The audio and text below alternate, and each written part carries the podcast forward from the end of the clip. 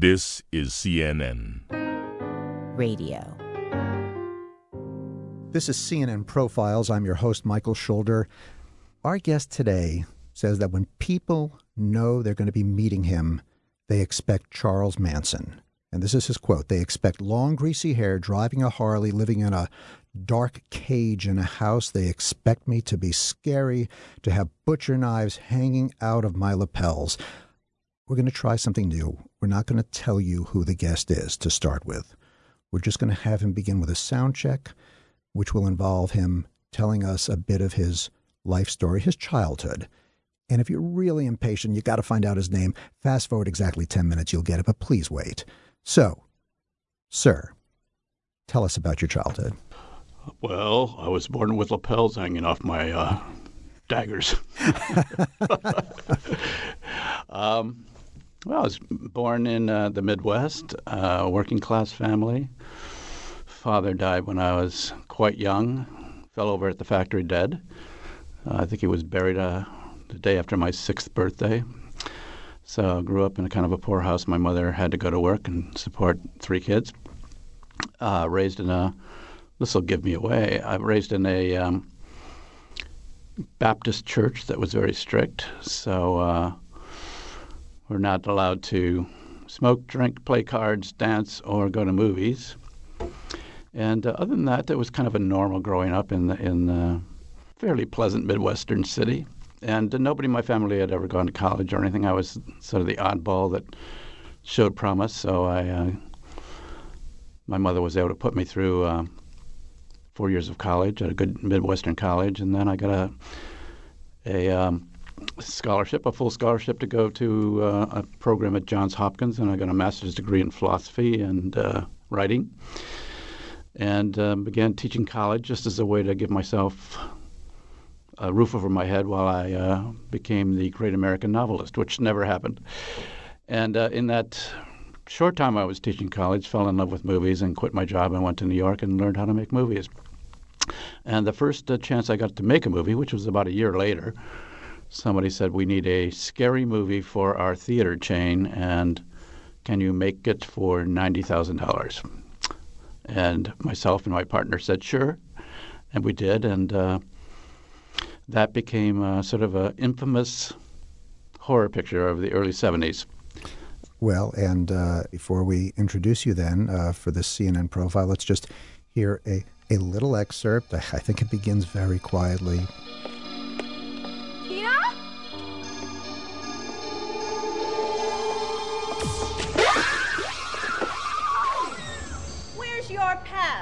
Screw your pass.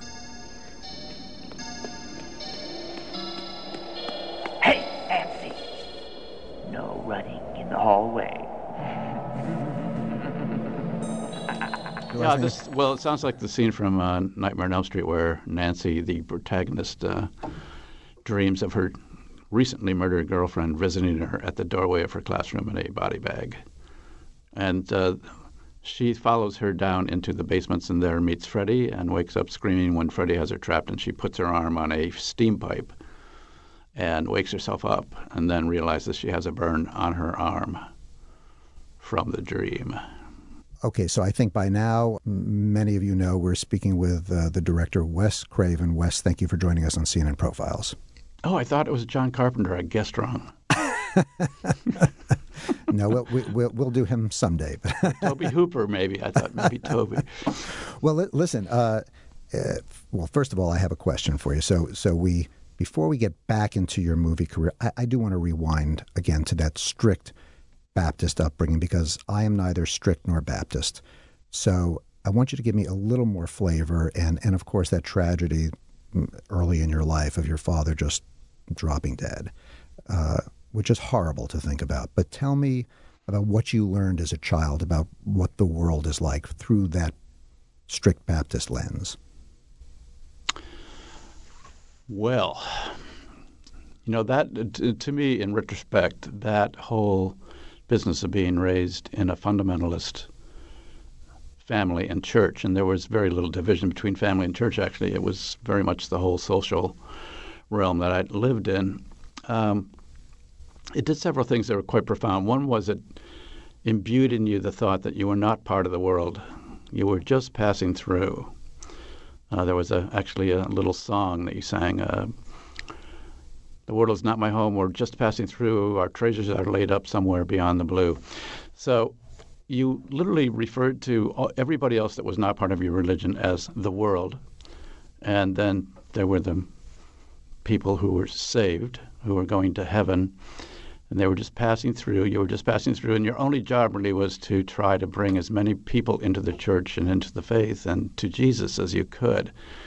So there was a very big disconnect between your your life and everybody else's life around you in school or anybody else you met that wasn't part of the church.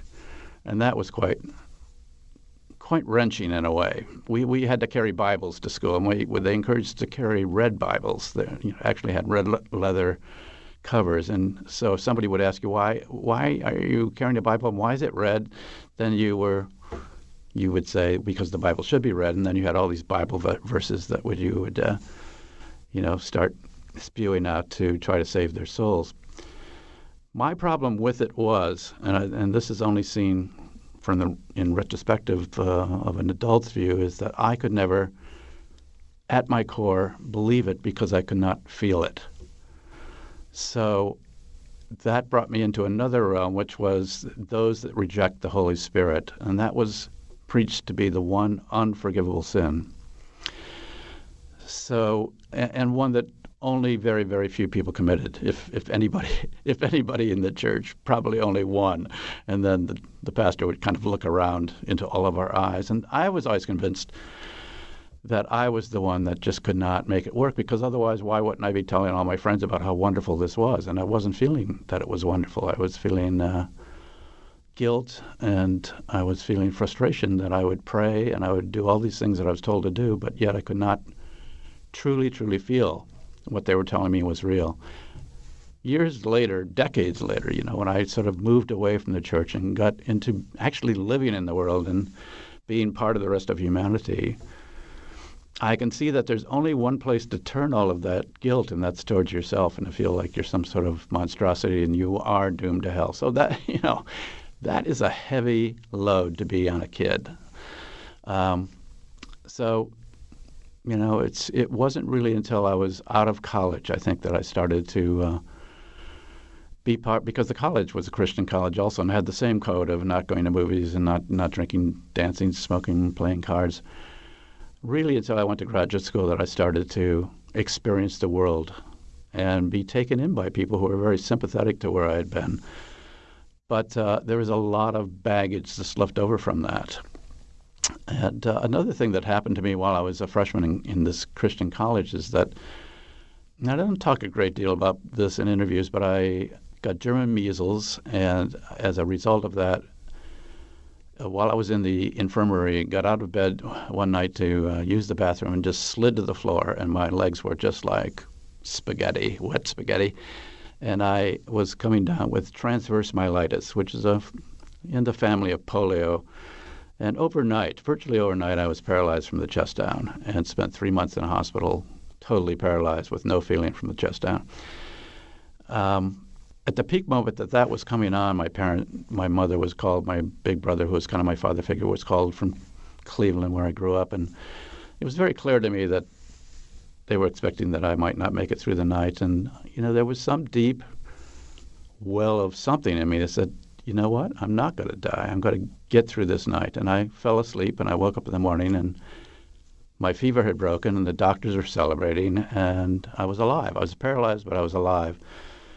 And that sense that I don't have to believe what everybody else is thinking, you know, sort of got me through the the ensuing years until I started to get a whole new concept of who I was and what the world was, and what was really, you know, what spirituality really meant to me in a way that was meaningful. And you know, reached a position where I felt like, you know what, you can believe that God doesn't exist, but it's probably a failure of your own and those around you imagination and imaginations. And that God, if there is a God, it is so spectacularly beyond us that you can't have somebody telling you who and what God is and, and have to believe it. It's just you find that spiritual place yourself. And there's a lot of wise people can kind of direct you towards it, but I think the wisest don't say it is exactly this. It's different for all of us, and sometimes, sometimes the holy trip, the path towards spirituality, can lead through places you would never ever guess. And for me, I think it led through horror films, believe it or not. And it's never been so much for me of digging out the the dark, horrible thoughts that I'm having. Everybody kind of says, "Oh, you must have terrible thoughts." It was dealing with the perception of evil outside of me. And you know, I grew up in in World War II. I mean, I was born when Hitler Hitler invaded Poland. In my first five years of my life, I think with my father dying, he died in '45 when the war just ended, was war and people killing each other on a worldwide scale. So, I think, and I think with a lot of horror filmmakers, they are quite gentle people, and people with a lot of sense of humor. They're dealing with the terror of the world at large and at what lurks at the heart of humanity. And I think horror film directors react to that and make make films about fear and darkness that that is in the human animal. Not entirely. It doesn't define all of humanity, but it is a part of us that the psyche must deal with. And I've said to students, you know, the body, the human brain still has nightmares after millions of years of getting rid of stuff that doesn't work for us. So there's something about nightmares that the psyche needs, and there's something about horror films and scary tales that go back through Odysseus and Greek tragedy, probably to the earliest dawn of humanity, of dealing with the darkness that's in the deep, dark woods. And that's where Freddy Krueger comes in, or something like that. It is. Uh, it is giving a face to it so it can be dealt with in a narrative. And I think narrative for many of us is a way of shaping the chaos informing it with characters that represent both the darkness and the and the scary stuff and the noble and the part of humanity that can face these and conquer them. So there. Wow. Is is the darkness of the deep dark woods that exists in your mind more horrifying than than what is than what you put on the screen? Well, you know, I put things on the screen in a very sort of primal way. So everything is kind of you know, because I I have a, ma- a master's in philosophy. I I always look at it like if you have like six teenagers in a movie and five are going to be killed, the way outsiders can look at horror, they say, "Why do why are you killing teenagers all the time?" I always say, you start with an uber character, an overall character that is your central character plus all of his or her friends, and then you eliminate the elements of that overall character that don't work in life. The kid that just thinks about sex and, and getting his girlfriend into bed. The kid that just wants to get stoned or just to get blasted out of his mind on alcohol. Or that believes there's nothing out there to really worry about. You get rid of those characters and you end up with a honed down heroic character that like Nancy in Nightmare on Elm Street, who believed because she experienced it that there was somebody called Freddy Krueger that was operating in dreams and that she could not sleep until she learned to deal with him and discover a way to get him on her turf, which she did. It's the person that sees the truth no matter how painful it is, no matter how many people are telling you you're crazy or you shouldn't think about that.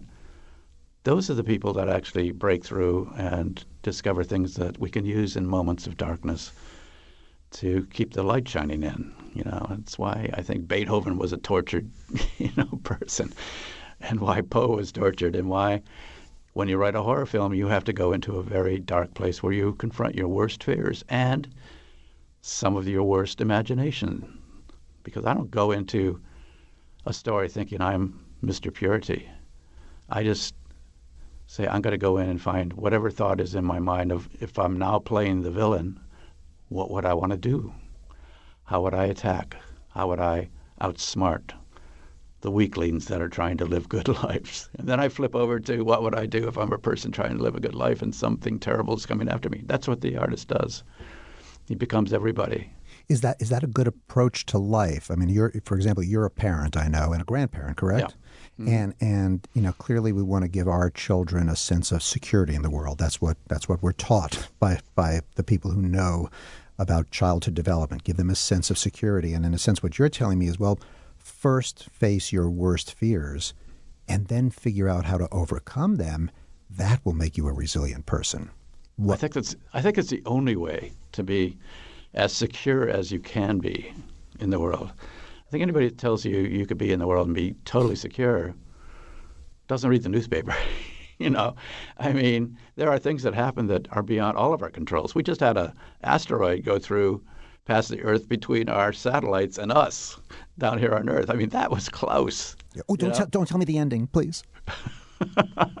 it missed, but you know, there are things that are way beyond our control. But I, I gave a TED talk a while ago, and it was like about fear. And I think you know, you have to look at fear as something that can be positive. It can be a, a warning, but it also can be punched through if if the first time you go skiing, you can be scared. The first time you date a girl, you can be scared. The first time you drive a car, the first time you go off to college. I mean, there's all sorts of fears that we almost routinely overcome and then go through to a kind of a higher level of life and consciousness and experience.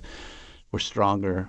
We're not afraid of that thing anymore, and we feel better about ourselves. And I think for some people, not everybody can go into a horror film and enjoy it, but I, I'll tell you a typical experience I have, like at a horror film convention. Or actually, this happened to me after I gave the TED talk. A kid ran up to me on the street. This was in Chicago. Said, "Wes Craven, you're my hero. I watched Nightmare on Elm Street when I was six years old. You gave me nightmares for three months. Thank you." And he pumped my hand with almost tears in his eyes and ran off. Oh. Now that to me is like, wow, that is so fascinating. There are some people that need to have those fears brought up because ultimately they know that Freddy Krueger doesn't exist. And they can kind of wear the mask almost in a way that helps them get through the true terrors of life or the terrors that don't have names like Freddy that you can kind of deal with. When you said that that, that phrase, the true terrors of life, uh, I mean, if you're just sort of living in an average, you know, get, having an average upbringing in, in an average American town, and uh, which is not visited by some horrific event, which some are, uh, what are the true terrors of life, in your opinion? Well, there, you know, I'll give you the granddaddy of them all, which is death. You know, you will you will see death almost certainly. I mean, I was living in a nice little neighborhood in Cleveland. The guy next door was raking his leaves when I, I don't know, I must have been three years old, and he just fell over dead. Uh, my father died. You know, I watched an uncle die when I was in my teens. Uh, I saw somebody killed on the street in Cleveland. Um, so, have you conquered the fear of death? And if so, tell us how. Know, I don't think anybody totally conquers it. I'm I'm 73. I know I'm, you know, not that far from it myself. Um, I just kind of feel like the best way to look at it is I'm going to go back into the flow of life. That you know, life doesn't start someplace like when you're born or even when you're first have a heartbeat. As if it continues, it flows through humans generation after generation. It's a continuous flow. And I think even when you die, your the particles, your your your molecules, your things go back into the earth. They go back in to feed other creatures, and and you continue on. Maybe not you with the name and all of that, but life continues, and the wonder of it all continues. And I think if you can kind of subdue your ego to think, how, how can the world go on when I'm dead? Oh my gosh, how can that be? And just kind of lay back and say, you know what? It's all part of a beautiful long process, and. Uh, I hope I can peacefully close my eyes and uh, let it happen. So let's talk about the more mundane fears and challenges that we all face now, careers. And so you went into this first horror movie. Uh, you got a break, and it was you and a buddy. And how, how many people in the budget? You said was what ninety thousand. Uh, yeah, the total budget was ninety thousand dollars. My buddy uh, was Sean Cunningham, who later went did Friday the Thirteenth. Neither one of us ever intended to to make a career of doing horror films. Um, we made the film, and we just decided to do it almost like a. Well, we we distanced ourselves from it somewhat, just to say, let's do the most outrageous thing imaginable. Um, and we started off to do that, but the strange thing was that the story that I wrote was so strong that the actors actually came to me and convinced me to mitigate certain elements of it and just play for the human drama of it. What, what, what you got to tell me that this was which movie and what was too strong? Well, this is uh, Last House on the Left. And, and, what, what did the actors ask you to mitigate specifically that came out of your imagination? Uh, some of the things, that, you know, like there's uh, uh, two rape scenes, and if you've seen the movie, you would think, oh my God, what could possibly be, you know, more intense. But you know, you can you can show whatever you want. You know, if, when you're directing, it might be censored, but you can film whatever you want, but some things aren't needed. You know, the the you have to get at the human core of it. You have to get at the emotional core, but you don't have to get at the, necessarily the explicit core of it. So there were things like that that we're going to show more of the actual sexuality than uh, than we did, and it was you know clearly not necessary. And the, and the decision was made just on the spot uh, all the way along making the movie. And there were a lot of things that were given by the actors who were, uh, most of them were not actors, but people involved in kind of the street life of New York. And they brought things to it that I couldn't have imagined. And some of, sometimes it was cruelty and sometimes it was tenderness. So, you know, I'd never made a film before, but they're very organic. And it's not something that just just comes from your own mind. It comes from kind of the confluence of your mind and the actor's mind, and sometimes crew members, and sometimes weather, whatever it is. You know, all sorts of things will form it. But basically, it I think you follow your best instincts and you do what what will make a very powerful story. But that film did offend many people, and we, Sean and I, were virtually ostracized. I, I think myself even more than Sean because I was the guy who wrote it and directed it. And I had a lot of lot of friends who were, uh, you know, good PC uh, academics still because I had come out of that world, who didn't want to be around me after that. Um, and Sean and I both tried for almost three years to to get other kinds of projects going. And the ironic thing was that the money people would only say, if you want to make another scary movie, we'll do we'll give you money to make a scary movie. So ultimately, when you're literally broke again, you say, okay, I'll do one more, and uh, then I did The Hills Have Eyes, uh, and then I started to get critical acclaim, and you you go through this thing, you know, sort of the over the sort of residue of your old Christian fundamentalist background saying you're doing horrible things and you're you're you're you are evil, and then you start to have people thanking you for doing it, and it's you realize you're in a very complex matrix of process and thought and creativity, something you never thought you would be in, but somehow that you have a gift in dealing with fear, causing fear, relieving fear. And at a certain point, I think about the time I wrote Nightmare on Elm Street, I said, this seems to be the gift that fate or God or whatever has given me. I have fans who thank me for it. And I can do anything I want within these films because there are almost no boundaries to what you can show. And I'm not talking about horrible things. I'm talking about you could do a movie about a guy who can only attack you in your dreams. And if you can convince the audience that that is dangerous, and I did that in the opening scene with the girl having a nightmare and Freddy just missing her with his claws and she wakes up and her nightgown is shredded, then you can talk about the whole philosophical thing of consciousness. And because it's often equated with wakefulness. So the whole theme of Nightmare on Elm Street was based on the teaching of a mystic philosopher named Gurdjieff, who talked about there's two tendencies in humanity. One is to move towards wakefulness, but it's painful because it's towards truth and the other tendency is to go towards sleep, and that can be alcohol, it can be sex, it can be, you know, a very safe business life, it can be lots of things. And this was a film about a character who saw something dark actually attached to her parents and the parents of her friends' actions because they were the ones that killed Freddy Krueger when he was alive. She's the one that stays awake, literally stays awake until she finds out how to fight him and defeat him. And you know what? That was based on a news story of almost that exact thing happening to a young kid from Southeast Asia whose family had come out of the war zones of Cambodia, who became convinced he was having nightmares about a person that was going to kill him, and he kept himself awake for five days while his parents, his father, who was a doctor, was giving him sleeping pills. At the end of five days, he finally fell asleep. The family put him to bed, thinking, "Thank God, this craziness is over." In the middle of the night, they heard screams. They ran into his bedroom, and before they got to him, he was dead. Hmm. The father, father found all of the sleeping pills. The kid had not taken sleeping pills. And the thing that broke my heart and made me think this is a movie, they found a coffee pot in his closet. They spotted an extension cord. They didn't know what it was. They followed it. There was a Mr. Coffee maker in his closet with black coffee in it, hot. And it's just like, oh my God. So so afraid of of this what's in the unconscious Yes. that that he had to stay awake. and there was an autopsy. There was nothing wrong with his heart. He simply died.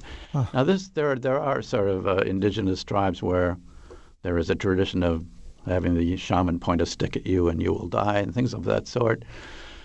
So you know, the human mind is extraordinarily powerful, but I think if you can if you can go into those places where terror exists and somehow have a character be able to go through it and come out the other side.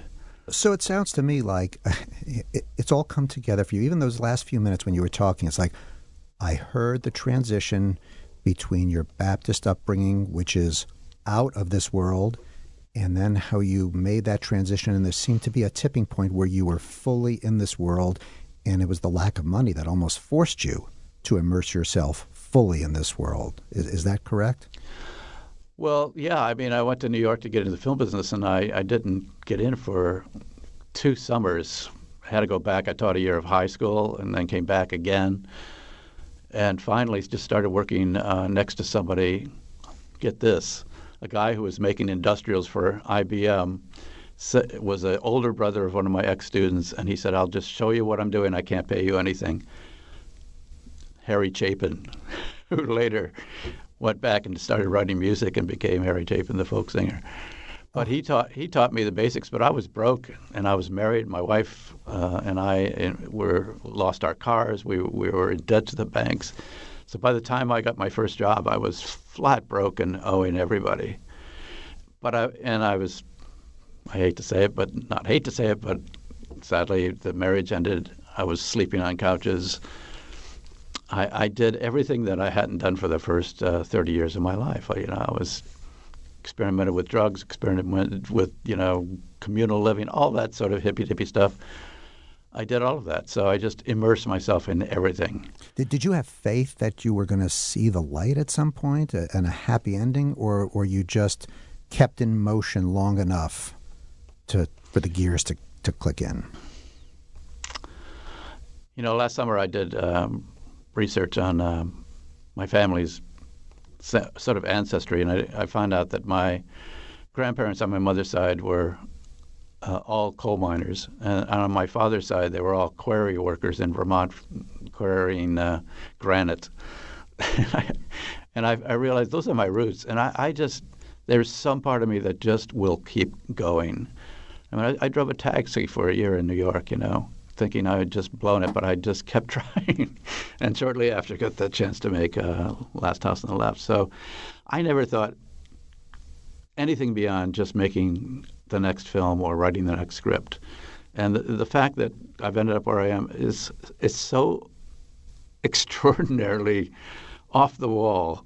I can't believe it still. You know, I can't believe that I've, I, I've had a whole career of doing this and that now I'm like doing an interview like this. I mean, I just, I thought I had gone so far off the tracks that I would never be heard of again and I'd just be making small little movies, but that's not the way it, it worked. You know, I just read a, uh, they had reported on a study that was done that showed a direct correlation between the kind of family narrative a child grows up with and the degree of resilience. And they said there are three types of family narratives. The family narrative where, hey, everything's always been great for us. It's just been, you know, uh, smooth sailing the whole time. Then there's the family narrative where everything's been horrible for us. We've just, you know, a, a streak of bad fortune. And then there's the family narrative that you're telling me, which is we've had a lot of ups and a lot of downs, but we'll get through it. And Yeah. that family narrative produced by far the most resilient children. They found a direct correlation. I guess that doesn't surprise you. Interesting. Well, I think that maybe it was my mother. You know, she just somehow scraped it together. She had a ninth grade education. She ended up running a, um, uh, you know, an, an auditing uh, company. Um, not not being paid for it. There were men who were getting the actual big pay, but uh, she was very very smart mathematically, as it turned out, and she just figured out a way to not only raise three kids on, on a very small salary, something like three thousand a year. I can remember her salary was, but put a son through college. You know, I worked all the way through college, but she certainly paid the, you know, the main part of that. So. And somehow you came you came through all this, and you talked about the role of humor, even in horror films. You came through it with a sense of humor. How does that happen? You know, I don't know. I, I, I can remember having a sense of humor the whole time I grew up. I, I wrote a funny column in uh, high school, a high school paper. I, I, wrote comedy in college, and my friends would I say, "You have to, you, you, should just get out of here and, and do comedy," you know. So, uh, and then it just, of course, just disappeared for a while when I started making horror films, and then it started reappearing in just uh, in in minor ways, but I think in, in ways that kind of said to the audience, you know, uh, it's okay. You know, behind this craziness, there is a chance to find the humor of it, and it, it, even if it's graveyard humor, if it, even if it's gallows humor, I can make you laugh too. And I think also being raised in a blue collar family, like my father was, you know, in a factory. My brother was a telephone installation foreman. Uh, I really love those people. They, they, they work with their hands and hearts, and I, I, I think they can feel it. So I think the audience knows that I'm on their side, and and some filmmakers, I think the audience feels like, you know, the the filmmaker is not on my side. They just want to make me feel totally depressed. But I always feel like I'll do films that have families at their center, and almost all my films do, and I will show that there's no matter how crazy families are, there's a way to get through it and face things with your family, even if it's with one last sibling or just yourself. You can represent yourself and your family and and get through it. Now that might not be always true in life, but I think in my in the stories I tell, I give that to my audience, and, and they get in return give a, an immense amount to me. They, the, my audience tells me I'm okay, and that there are not that many people that look at me and say, you know you what, you're great. Most people who know what I do for a living say, you must be crazy, you know. So me and my audience, we, we make our way through. So a, a final question for you, which which I've asked some of the sort of best and most insightful, brightest people I know because uh, I've been trying to answer this since my daughter asked me the question when she was nine years old. And uh, you'll relate to this. She um, she was in an art class, and of course, in art classes, they put newspaper down on the table to protect the table. And the teacher hadn't really noticed that in one corner of the newspaper was a horrific story about a high school student going into his classroom in Finland and massacring the whole class. And my nine year old daughter was sort of the only one in the class to notice this little bit of news. And she came home to me you know, very deeply upset by it for a couple of days.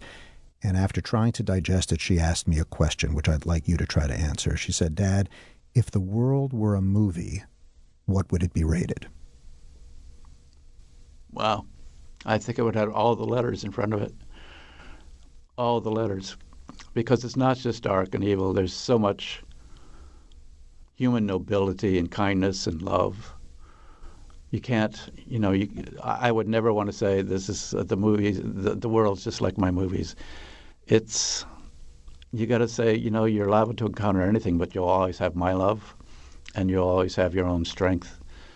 And somehow together, uh, you know, we'll, we'll muddle through. And if you believe in God, then, you know, God will help. But it's, you know, world, the world can be a fight and you have to be strong.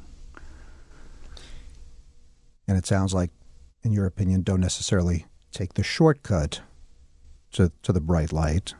Get get through the dark part. Well, you, you know, if you could take a shortcut and get to the bright light and it's it's real, that's great. But uh, and some people, you know, are blessed with a life that's just good and full of good family and they live in safety and uh, you know things don't come unhinged in the society they're in. I mean, you know, there are good periods of life where it's better, but uh, sometimes it's not so good for the people behind, you know, under the stairs or people out in the fields or whatever. So you know, there's always all of these elements to the world. I mean, it's it.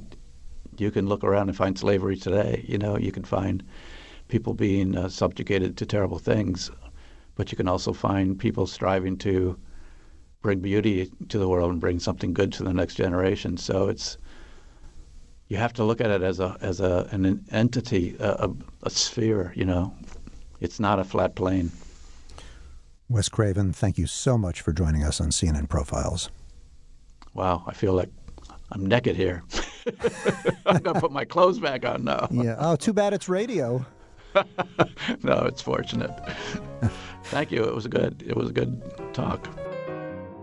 By the way, you can find CNN profiles on our website, cnn.com slash soundwaves, or download us from iTunes or go to SoundCloud. And please, if you like what you hear, don't be shy, share.